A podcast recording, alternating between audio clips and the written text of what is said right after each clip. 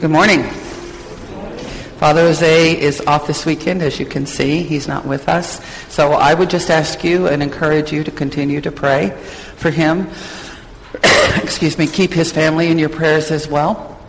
Um, that their safe travel uh, will land them where they need to be and then bring them home safely to us. Um, I want to say to you that when I started the work on the uh, sermon this week, uh, that I found myself, so I know you are as well, face to face with a new commandment. A new commandment given by Christ himself. Let me start by putting into context our gospel reading today. Now, we're still in the season of Easter. This is the fifth Sunday after Easter for those of you who follow. But this passage of Scripture uh, actually takes place just before the crucifixion. This new commandment is given in the upper room where they had gathered for the Passover feast. Judas has taken the bread and wine from Jesus, the symbols of his body and blood of the new covenant that was also established at this moment. And Judas, after taking the communion, hurriedly left to go betray Jesus. That's one thing that we could expand upon, I'm sure, but not today. Now, Jesus is speaking to the rest of the disciples in the upper room. He knows that the time of arrest, crucifixion, and death is now. He says he and the Father are glorified and tells them he will not be with them much longer. He says, Where I am going, you cannot come. So now, I say to you, a new commandment I give you, that you love one another as I have loved you, that you also love one another. By this all will know that you are my disciples if you have love for one another. I believe it is important for us to take note of the time and the place because both make this new commandment vitally important and vitally relevant, both then and now. Jesus knows what is coming. He knows how these disciples will be rocked to the core of their foundation as these events occur. And he knows so well that when our world is rocked, instead of hanging on to one another, our natural inclination is to run, filled with either doubt or fear or confusion or whatever it is. But he also knows the world is watching his disciples during these events. To help them, to draw them together, to make sure they are not torn asunder, and to make a powerful and mighty witness to all, he issues this new commandment. A new commandment I give to you, that you love one another as I have loved you, that you also love one another.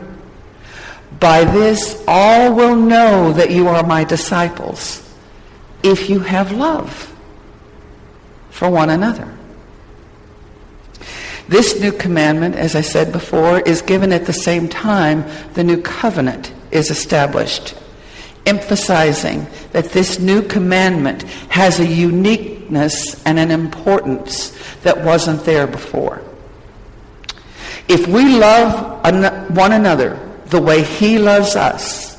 This love will keep us together in times of doubt, confusion, disappointment, even catastrophe. This new kind of love is the power and strength inherent in our transformation as his disciples. Why? Because loving one another like he loves us means regardless of what we are facing. We will hold tight first to Him and then to each other. Hiding or running will not be an option. We will use reason, patience, communication, and love to tackle the tough things we face. We will wait. We will wait upon the Lord. We will wait upon the Lord. For what? As our strength will rise. We will be patient, not a, um, a long suit of maybe many of us. I so know it's certainly not mine. But we will be patient. We will struggle through the challenge we face. I'm not going to tell you it's a rose garden. I'm not going to tell you that it's easy. I'm not going to tell you that it's a piece of cake if you wait upon the Lord and if you use His strength. It's still a struggle. It's still hard. But He does that work in us. We will not turn on one another, but stand together, choosing to love in spite of all our natural human tendencies to find someone, anyone, to blame. Isn't that what we do? We look outside of ourselves for that one person, that one thing that's to blame, that's the fault. And then we, we make it even worse. We stir it around even more. And we start judging one another for our failures in some way. If we choose to, how do I know this? How do you think I know this? Exactly. I've been here. I know this. If we choose to love one another as he loves us, we won't find it so easy to run away. Believe me, I've tried. How many people do you and I know that have left a church because someone failed them in some way? I'm not talking about orthodoxy and standing strong and steadfast uh, on the Christ that we know based on Scripture. That's not what I'm talking about. I'm not talking about decisions uh, based on personal conscience or conviction. I am talking about those things where a person is disillusioned or disappointed or hurt or angered over some situation and just walks away. That's what I'm talking about. Now, I have to tell you, I've been guilty of that. Some of you in this congregation know that. I've done that twice. Do you think that's easy for me to admit or want to tell you? No, it isn't. Twice I walked away. Twice I looked for something outside of myself to blame for my walking away so that I would have good reason for it. Do you see where I'm standing today? The Lord doesn't allow us to walk away. When He wants us somewhere, He's going to work it so that you have no choice but to be where He wants you. And that's why I'm standing here today. I've been guilty of what I'm talking about. So if you think this sermon is for you, no, this sermon was Jesus talking to me personally, up close, up close and intimate. And I'm just sharing with you this conversation. As I said before, when I walked away, I was very good at finding and placing fault at someone else's door. But what Jesus tells us today, if we choose to love each other as Christ did, we will learn the depth and the breadth of forgiving one another,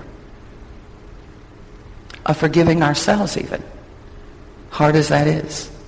We will learn the value of unity in diversity. And no, it's not just a pat little description. Unity in diversity. That's what the church is. That's how God designed it. That's how he wants it to operate. That's what he calls it to. This unity in the diversity of who we are. I want you to believe the words of Jesus. I want you to believe me, the voice of experience. The world does watch.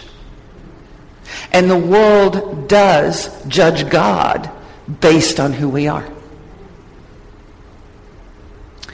If we surrender to his love, if we receive his love, and if we act in his love, then the world will say, look, look how they love one another. Instead of thinking and saying, Christianity isn't relevant and it certainly doesn't work. How do we want the world to judge God, to judge the church? The power, might, and existence of our God will be known in this world through his love because his disciples, you and I, love each other the way he loves us. Now, if this isn't enough, Jesus adds another layer of importance on this new commandment to love. In that the way we fulfill this commandment is an undeniable mark of our discipleship. So, we can ask the question honestly. What is this love? Letting love unfold in ways that will convict or challenge us. Or we can ask this question, what is this love? And let it remain cloaked in mystery because it is simply too hard for us human beings to love each other in the same way that Christ loved us. After all, he was God. We're not. So I can't do this. I can't love you the way he loves you. Can I? I had no choice but to ask honestly and pursue what is this love? Because my Lord and Savior has had me on this journey from the beginning of my pursuing ordination unto this point. He's teaching me and learning, helping me learn, growing me in spite of myself in this new kind of love. He has, and he's showing me what it means to love as he loves me. And yes, I'm going to tell you, it is hard. It is really hard. I fail more than I care to tell you. But when I fail, I get on my knees, I confess it, I weep over it, and I repent of it. And I have to tell you that the love and the grace and the mercy of Jesus Christ pours over me. Pours over me. And he says, stand up. Do it again. That's been my journey. Now, there are some things we can know about this love now. Number one, love is not optional. This says a new commandment, not a new request. A new commandment. So it's not optional. Love is not simply a feeling. You know how when things are going really good and and you've had some successes and everybody everything is just you know wonderful and warm and fuzzy and all of that kind of stuff and you meet people and you're just happy and so it's easy isn't it to love isn't it it's easy to show it to express it hug people laugh you know give high fives the whole nine yards but that's a feeling and love is not a feeling. Love is not convenient, nor easy or dependent upon the right conditions. In other words, you can't, I can't expect you to be what I want you to be before I love you. Did Christ do that with us? No. What he said is that while we were still sinners, he didn't ask us to clean up our act dust ourselves off and be holy and righteous, and then he will love us and make us holy. That's not what he said. While we were sinners, He loved us. So, love is not something we offer when we feel like it and withdraw or withhold it when our expectations are not met. Love is not a pawn to be used for gain or well-being. It is not to satisfy our right to be right. We have the right to be right, don't we? No, we don't. Didn't catch him. He knew. We don't have the right to be right. We've given up our right to be Christ right. It is not a weapon used to gain what we think we want through manipulation or threat or guilt. How many of us are really good at laying on guilt? There's one hand. Is that it? I think most of us are pretty good masters at laying on guilt. That's not love. Love is more than a verbal declaration. For in saying the words, there must be a substance. Proof that the words are true. The proof of love is found in our deeds and our actions. And loving one another extracts from us, each one of us, a sacrifice, which sometimes comes at great cost to our emotions and to our feelings and to the actions of our behavior. I was, as I was working on this sermon, I was talking to someone. Um, by the way, just we'll share this little aside. Do you know that I preached this almost the same sermon last year? This very same fifth Sunday after Easter. At that time, it was love was so amazing. I actually went back and I thought, wow, that was pretty good. Maybe I should just recycle. It's a busy week. Nobody will know. Nobody remembers sermons, right? Wrong. exactly. But as I sat and prayed and listened, I knew that the Lord's word was fresh for today, and so it is. And so that's what this is about. The proof of love is found in our deeds and actions. Loving one another extracts from us sacrifice to our emotions, and to the actions of our behavior. Oh, I started to tell you a story. It just came back to me. I was talking to someone about this, and I told him, I said, yeah, I said, uh, the, the sermon is on love.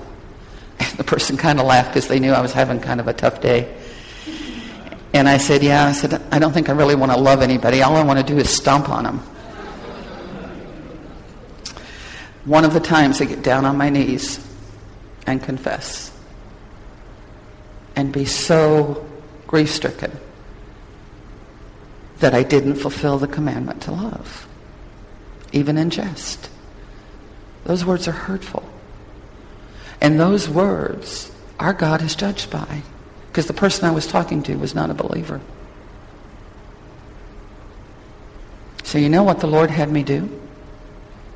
Go to that person and apologize and say, you know, I was trying to be funny but it really wasn't funny. The sermon is on love, the love of God for his people. And I want you to know that God loves you.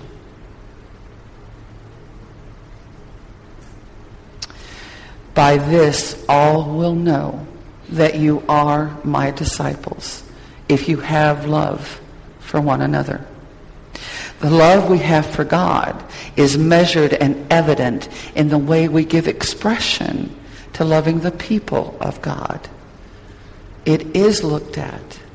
It is measured by the world and by God. And that's a heavy, heavy responsibility. The measure with which I love God is seen and known and evidenced in the way I love you. So I can sit all day long and say, Lord, I love you with all my heart, with all my strength, with all my mind, with all my soul. But if I don't show that by loving you, it means absolutely nothing. It's words. No power, no meaning, no strength. Our love for one another is probably the most powerful weapon we have to convince a love-starved, needy, and lost world that God is real and that he is mighty to save. This love defined is a new kind of love, Jesus says. It's also a sacrificial love. And it's a visible love. It was love that chose us and saved us. It was the love of the early disciples that turned the world upside down. Now, I've said this commandment, and I've said it more than once, that Jesus, that this commandment of Jesus is a new kind of love. So what makes it so? This is not the first time we have been told to love one another. It's throughout Scripture, Old Testament and New. Even the second greatest command is to love your neighbors as yourself. So what makes this new commandment so different? Because this commandment is clearly given to the disciples about the disciples. This love is specifically interrelational within the people of God. There is an intimacy of relationship that makes this a whole new ballgame. Jesus is calling his disciples to a higher standard of love, to his standard of love. This is a commandment for which we are accountable and will give answer for. I want you to know that. We will be held accountable and give answer to how we've loved one another. I believe we can safely say to imitate Jesus as he was with the disciple is the best model of who we are to be and how we are to love. By example, we see this high standard of love in action. When they failed, he forgave them. As they succeeded, he encouraged and rewarded them with greater faith and greater strength. We see this in all the stories of Scripture and the people of God. The lessons to love were hard learned. Look at Peter. He didn't succeed at first. Look at Paul. He loved God the Father with a passion beyond passion. But he had to be knocked off a horse and blinded to know the love of Christ.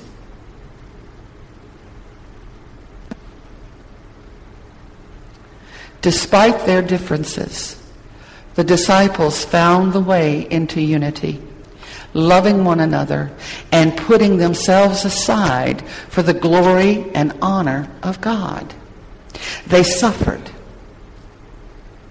You know the stories. They suffered. They were beaten. They were imprisoned. They were mocked. They were ridiculed. Nothing turned them aside from their Lord or from one another. They were in it together. This new kind of love is sacrificial. I don't have to tell you that Jesus sacrificed everything. Everything. I don't have to give you point one, two, three, four. You know what it is. He sacrificed everything. He sacrificed the glory to become flesh and to dwell with us. He died and rose again that we might have life and have it abundantly. The sacrifice he made for us, he commands we make for one another. It's the same commandment. If you doubt this truth, I want you to listen to the words written for our understanding. In John chapter 15, verse 13, greater love has no one than this, to lay down one's life for one's friends. Jesus not only laid his life down for his friends, He laid his life down for his enemies. 1 John 3, verses 16 through 19. By this we know love, because he laid down his life for us. And we also ought to lay down our lives for the brethren, for the people of God. But whoever has this world's goods and see his brother in needs and shuts up his heart from him, how does the love of God abide in him? My little children, let us not love in word or in tongue, but in deed and in truth. And Ephesians chapter 5. Therefore, be imitators of God as dear children, and walk in love also as Christ has loved us and given himself for us, an offering and a sacrifice to God for a sweet smelling aroma. Yeah. This new kind of love calls us to sacrifice the same sacrifice Jesus made for us.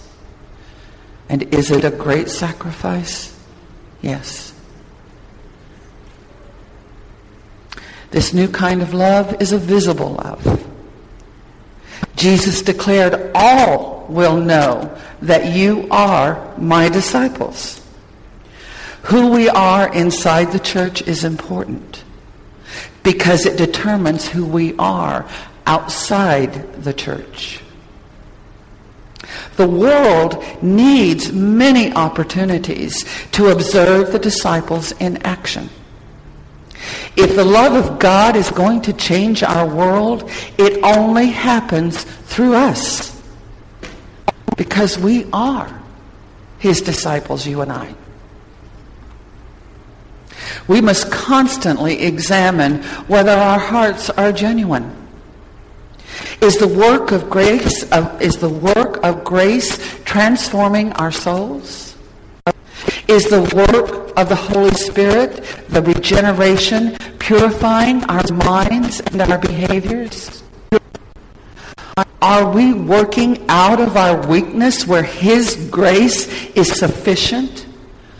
Or are we working out of our strength?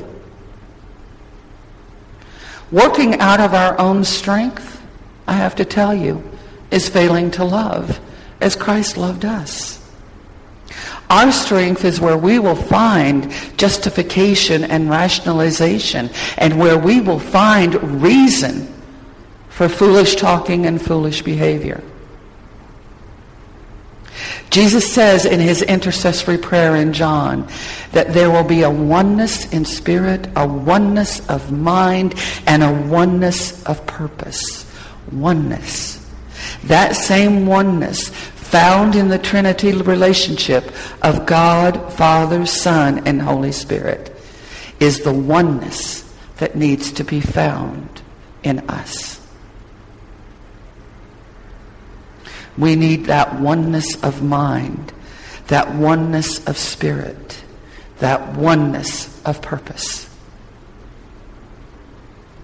And that oneness is the visible and observable love of the disciples and is only possible through the hard work of honor, patience, and the ability to forgive and be forgiven. Now, I could say many things right there, but I asked the Lord to shorten it because you should have seen I had like four pages.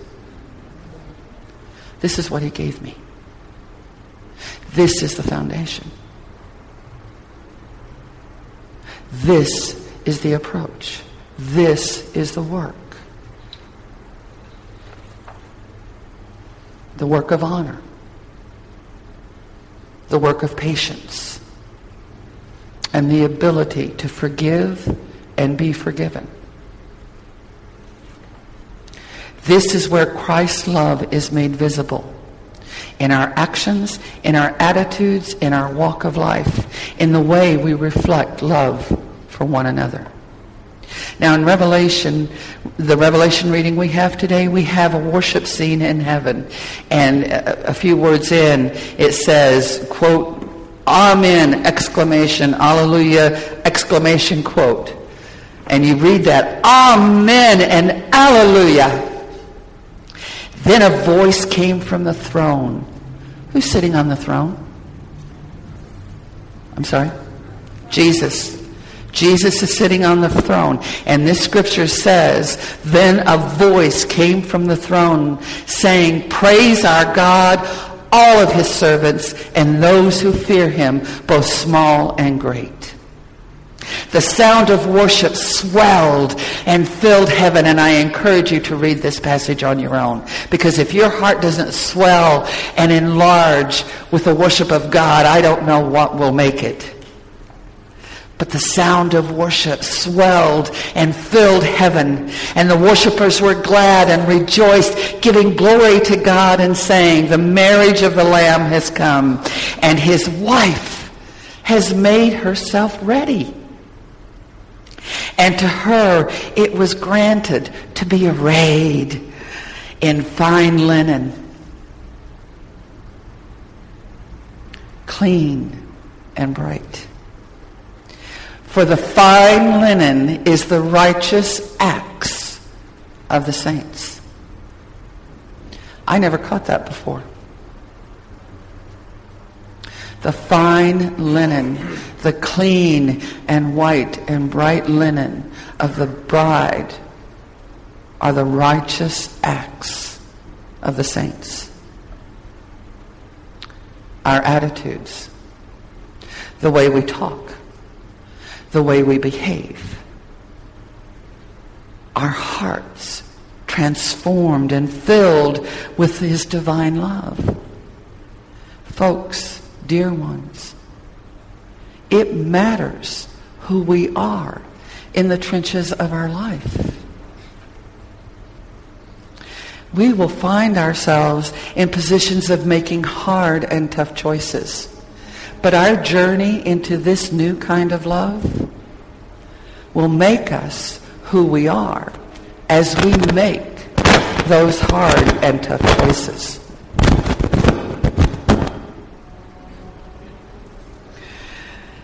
These are righteous acts bring glory to God. And then it goes further and it says, Then he said to me, Write Blessed are those who are called to the marriage supper of the Lamb. And he said to me, These are the true sayings of God. And so, what I want to say to you here now, know it to be the truth. This new commandment to love one another is a true saying of God. Our love for one another is the greatest test of our discipleship. Let our minds be so convinced. Let our hearts be so filled to overflowing with honoring God that the outworking of our righteous deeds, how we treat each other, what we say about each other, are strong proof that we do love God with all our heart, with all our soul, with all our mind, and with all our strength. And because we love him, that love is given in our righteous acts. It's given in the expression of our love for each other. Amen.